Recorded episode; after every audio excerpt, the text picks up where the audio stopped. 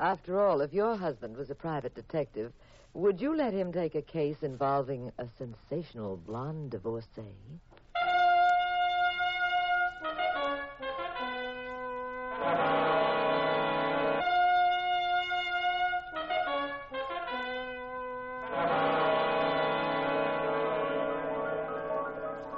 The National Broadcasting Company presents The Adventures of the Abbotts, starring Claudia Morgan and Les Damon as Pat and Jean Abbott, those popular characters of detective fiction created by Frances Crane.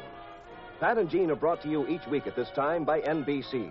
The handsome young detective and his lovely wife invite you to join them for another exciting recorded adventure in romance and crime. Now, here is Jean Abbott to set the stage for tonight's puzzle in murder, a story she calls The Yellow Chip.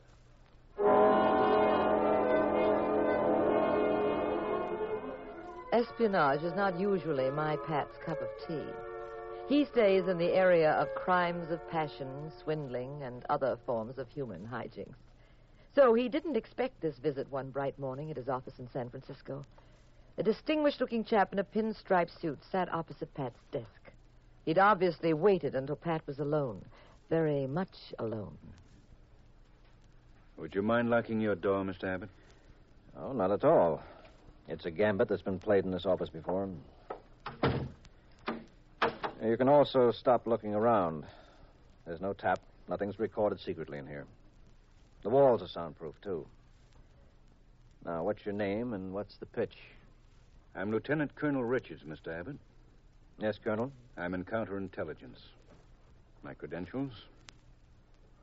Mm-hmm. What can I do for you, Colonel? We keep a dossier on every private detective in the country, Mr. Abbott.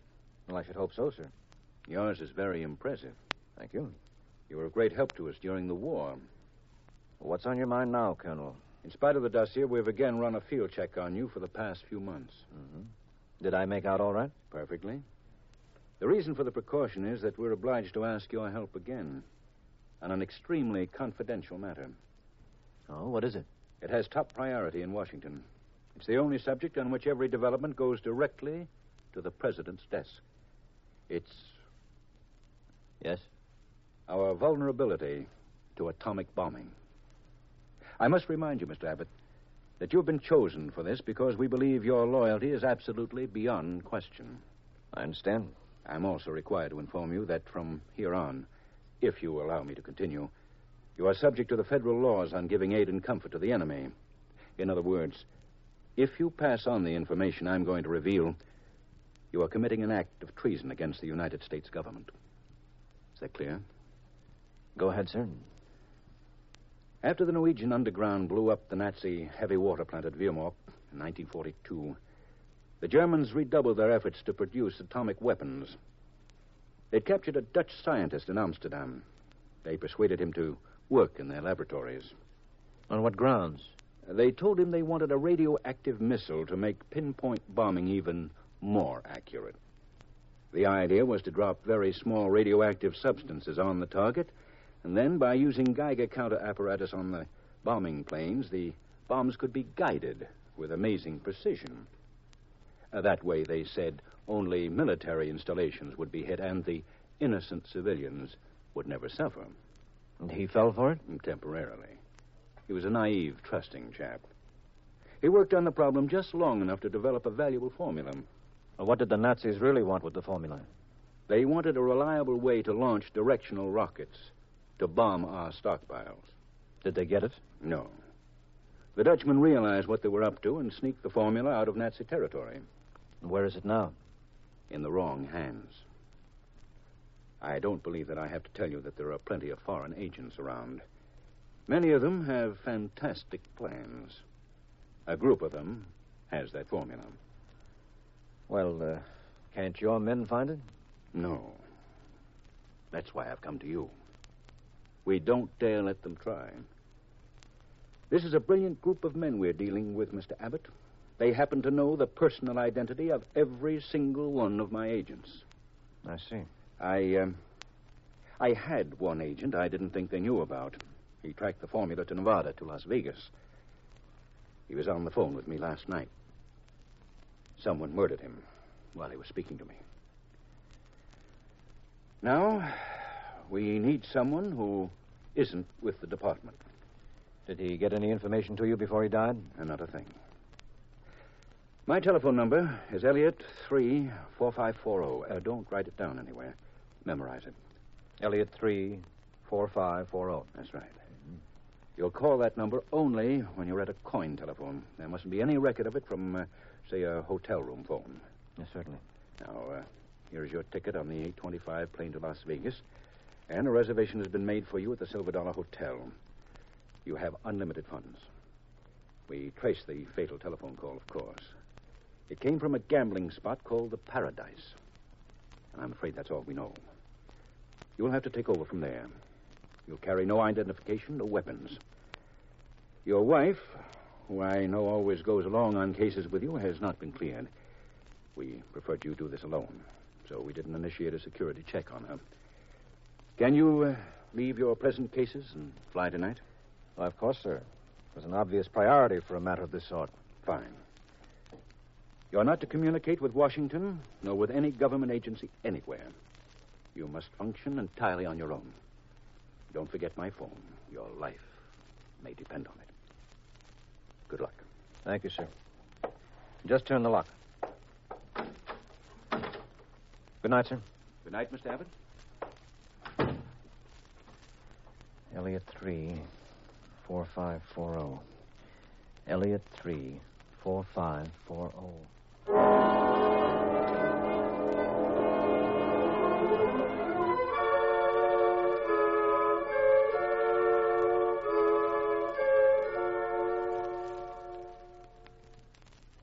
Quiet day, darling. Well, sit down. I'll get you a drink. Uh, no, thanks, Jean. I'm leaving. Oh, wonderful. We're off on a juicy case. Well, where are we going? For the very first time, dear, you're staying. I'm going. Oh, stop teasing. What's this about? Government matter. I said stop teasing. Oh, government matter. Somebody steal Ike's golf clubs. Those two words are all you're going to hear. In fact, if I didn't trust you implicitly, I wouldn't even have said that.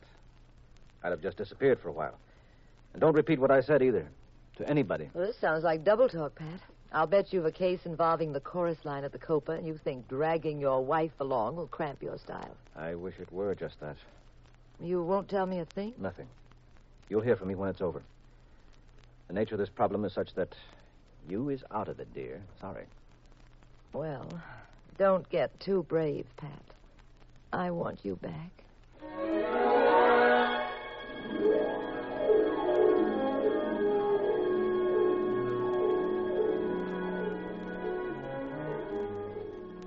When my plane reached Las Vegas, I checked into the Silver Dollar Hotel. Then I headed for the gambling spot, the Paradise. It was second rate. Jukeboxes, slot machines, cowboys. The usual thrill seeking divorcees in ermine capes. I was at the bar. The most terrific blonde I'd ever seen came over to me.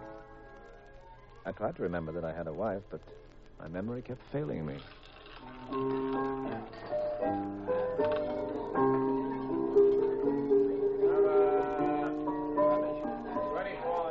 You bored, too? Uh huh. My name's Rita. Mrs. Henry Chapman until a few hours ago when the judge did me the usual favor. Oh, mine is Pat, Pat Abbott. You should be celebrating, shouldn't you? Hmm, I did, but I've sobered up. Was he the oil well Henry Chapman? Yes, the distinguished industrialist, who at this moment is probably out cold under a table in one of the better Dallas nightclubs. Life is très gay for Henry. I'm having um, not much fun, Pat. Well, it goes for me, too. Maybe this isn't our kind of excitement. Maybe. What are you doing in Las Vegas? Losing money? What else is there to do? Are you kidding? I've got my car outside, Pat. It's a special job. It does 110. You want to take the top down? It's a beautiful night. You want to take the wheel and play roller coaster on those uh, mountain roads? Uh, thanks. No, I wouldn't be up to it. Oh. Evening, Rita. Hello, Mr. Grimes. You and your gentleman friend don't look like you're enjoying yourselves very much. We're not. Pat Abbott, Bill Grimes. Hello. Go ahead. Well, I uh, I think I could suggest something that'd send your blood pressure up. We're starting a game upstairs. Care to join us? Phil plays rough, Pat. You got some money? Enough. Enough for one of Phil's games, a very fancy number. Sounds interesting. I, uh, I get very unpleasant with guys who don't pay off, Abbott. So do I. Let's go upstairs.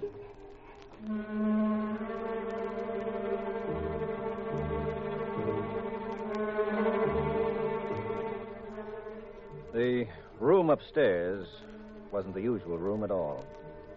It was the most luxurious private gambling room I've ever seen. Elaborate gold decanters for liquor, pure ivory lamp bases, hand painted wallpaper that made the room look very smart, and a knockout view of the Nevada desert in the moonlight from huge picture windows. We played five card stud, table stakes, for very fancy numbers indeed. Some of Phil's henchmen kept watching us. I knew something was wrong after just a few hands. Phil and Rita were playing as though they wanted to lose. After about an hour, Phil had dealt a hand. He dropped out. I was playing against Rita. I had four diamonds.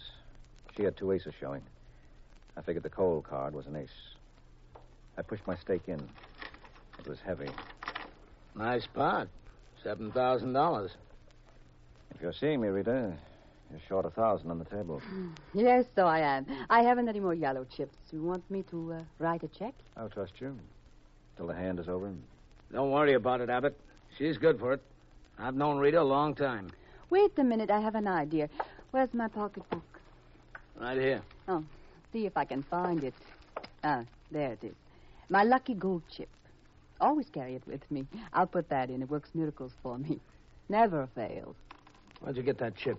Oh, I don't know. I picked it up in a game somewhere. But it's lucky as a rabbit's foot for me. You sure you don't remember where you got it? No. Why? Nothing. Let's see that other card, Rita. It's an ace. I've got three aces. Uh, sounds good. How about you, Pat? Diamond flush. Chip wasn't lucky for you tonight, Rita. The charm's all gone. Now, do we go on? Not me. I know when to quit. This isn't my night. Rita? I've had enough, Pat.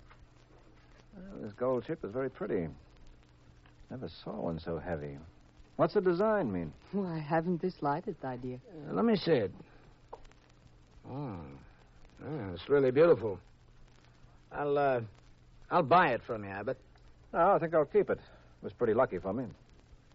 I'd like to have that chip, Abbott. Now, worth a thousand. I'll give you fifteen hundred. now, now, don't be superstitious. You only want it because you think it'll win some games for you. Look what it did to Rita. Two thousand? No sale. I want that chip, Abbott. I made you a legitimate offer for it. I'd advise you to take it. Because one way or another, you're not walking out of here with it. Oh, really? Get out of here, Rita. This isn't going to be very pretty. Now, I'm still asking you politely, Abbott. Give me the chip. Why don't you try to take it? All right, Abbott. I will.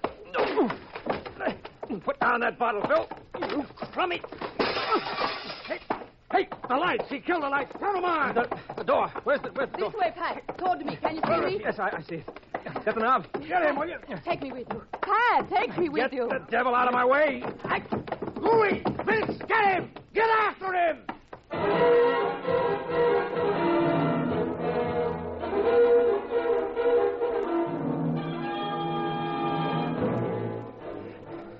I was groggy. But I made it downstairs and out the back way. The fresh air revived me. Some poor guy was just starting his car. I grabbed him by the neck and threw him out, and I took the wheel. I stepped it up to 50. 60. 70. 75. Then in the reflector mirror, I saw them coming. I had the accelerator on the floor now. Car just wouldn't do any better. And they were gaining. They came closer and closer.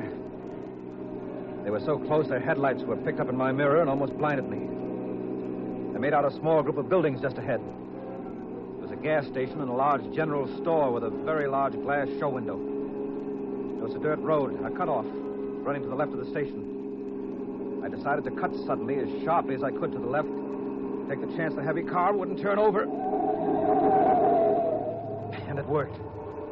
They braked, swerved, and their car, with three men in it, headed for the sidewalk out of control toward the gigantic show window.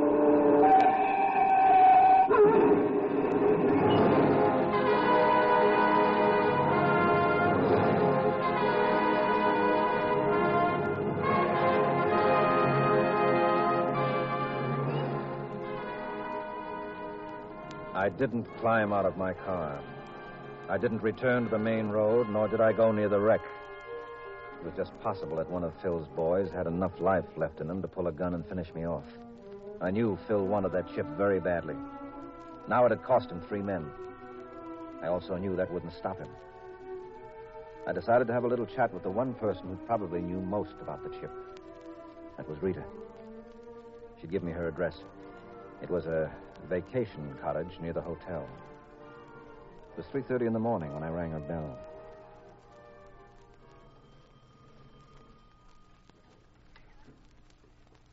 Yes? Who is it? Pat, open up. Pat. It's good to see you. Come on in. I'll uh, turn on the light. Or, or shouldn't I? Uh, turn it on, Rita. I've uh, tried to sleep, but I couldn't. I'm so glad you've come back. Are you all right?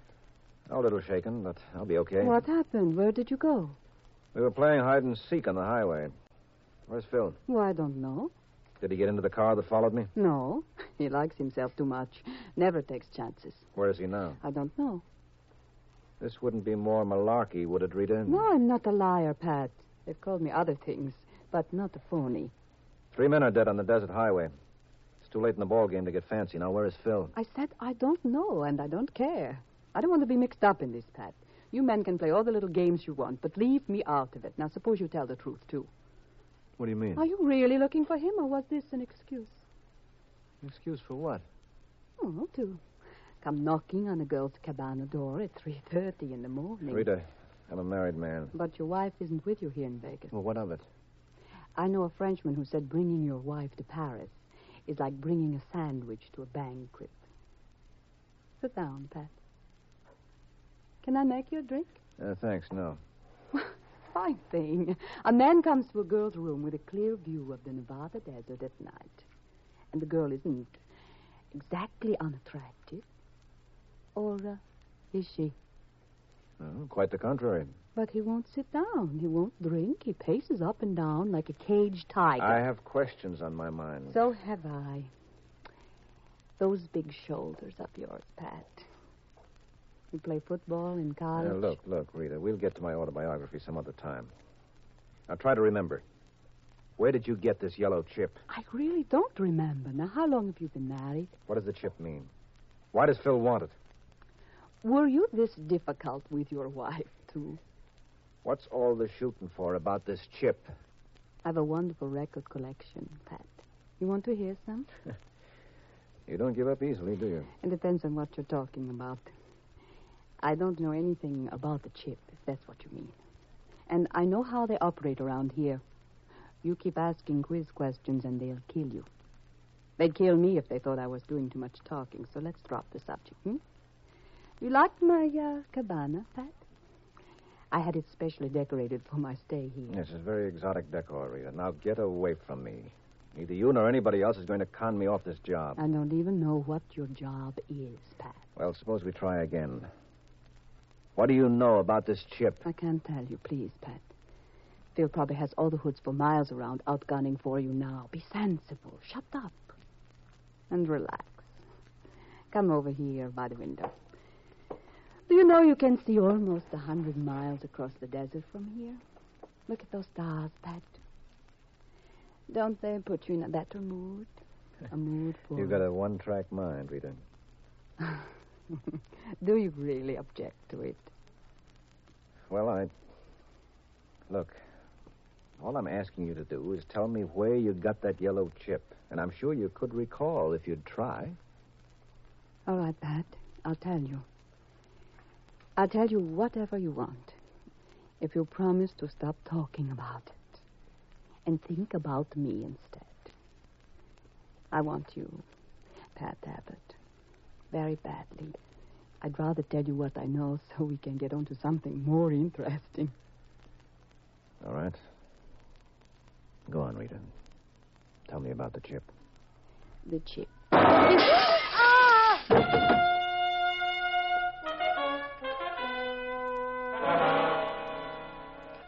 shot came through a window that opened onto the porch.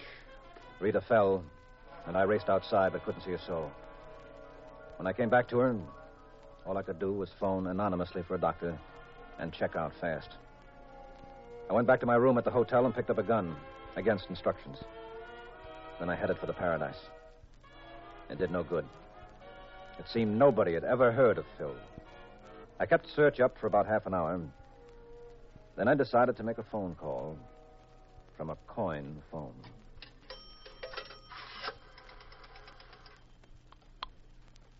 Operator, I want Elliot 3 4540.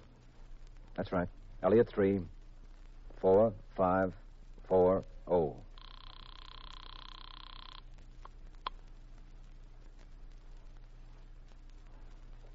Hello? Colonel Richards, Yes? this is Pat Abbott, sir. Sorry to disturb you at this hour. You got something for us, Abbott? I think so. Can you come to my room at the hotel immediately? If you're absolutely certain. I am, sir. I want to show you something. You'll have to see it personally. I'll be there in 30 minutes. Right, see you in 30 minutes. If I can stay alive that long.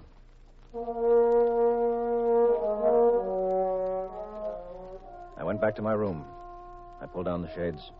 I barricaded the door. And I sweated it out. Waiting for Colonel Richards. It was exactly 30 minutes after my phone call. Who is it? Richards, Hello, Colonel. what have you got, Abbott? This chip. This gold chip. i And to see it. There's a big shot gambler here. His name is Phil Grimes. He has a whole gang of hoodlums working for him. He wanted to kill me to get that chip. It originally came from a blonde named Rita, the former Mrs. Henry Chapman. One of Grimes' boys just took a shot at her. Fascinating design. Yes, does that design mean anything to you? Does it tie up with that Dutch scientist's formula? We'll have to have a nuclear physicist look at it. But I think you've done it, Abbott. I think this is it. And I'm so grateful to you. I, Yes? I want to give you this. Oh.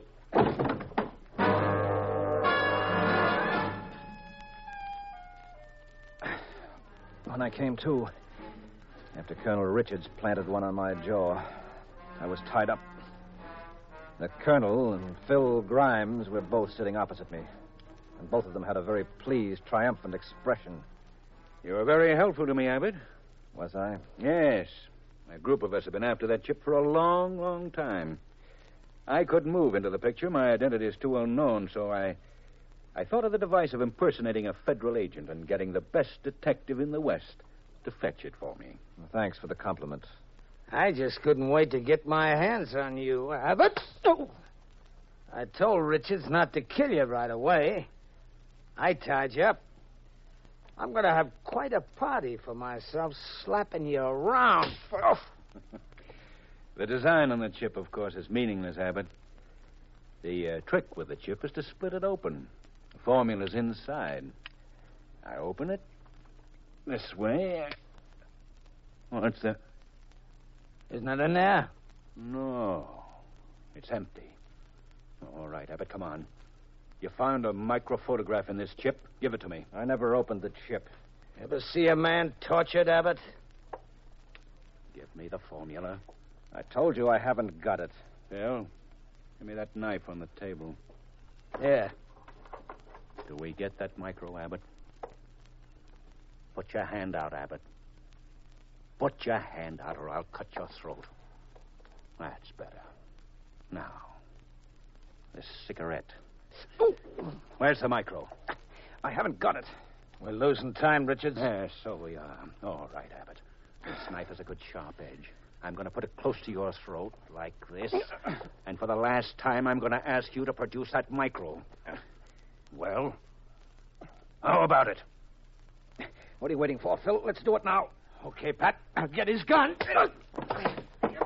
I've got it, Pat. All right, come on. Stand up, Richards. What the devil? What are you up to, Grimes? I thought. Yes, you thought I was one of the boys here in Vegas, I know. You should have, too.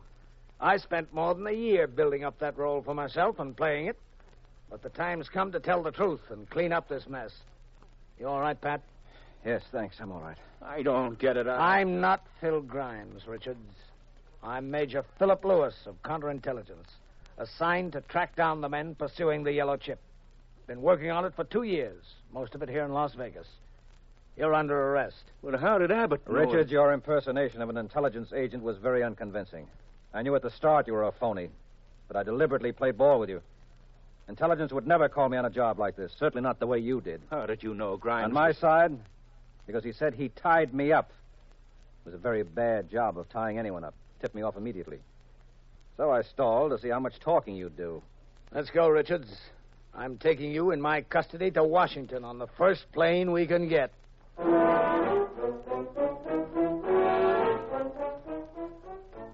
Las Vegas, huh, dear? A gorgeous blonde, hmm, dear? Jean, you asked me what happened, didn't you? Phil Grimes gave me permission to tell you all about it now. I'm telling you the facts. Oh, where was the microfilm? It wasn't in the yellow chip. No, it never was. Western Intelligence got hold of it years ago, right after the war. Then they circulated the empty chip purposely to see who it would attract. Very clever. And the fish were biting, but good. Mm-hmm.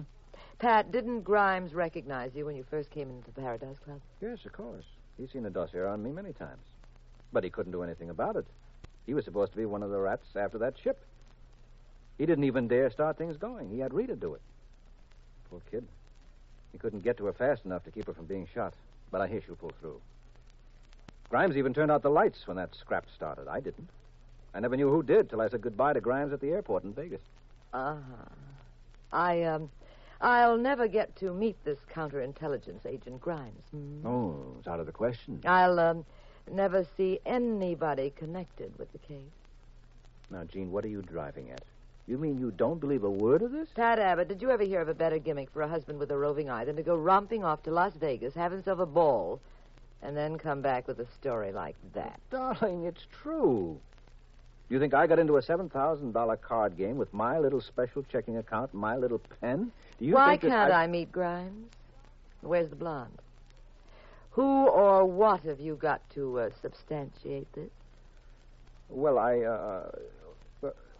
uh, Sorry, darling. darling, It's, it's military information. information. Yes. Mm. See what I mean? That's the end of the fairy tale for tonight, kiddies.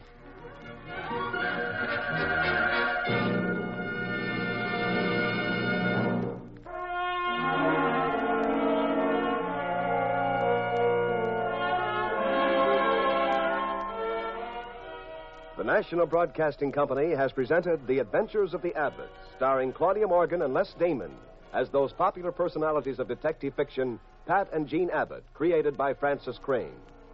The cast included Everett Sloane, Jan Miner, and William Johnstone.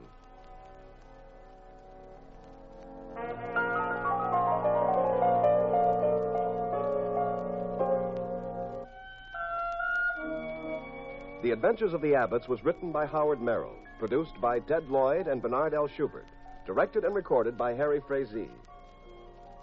Next week, same time, same station, another exciting adventure in crime with Pat and Jean in The Adventures of the Abbotts. This is Wayne Howell speaking.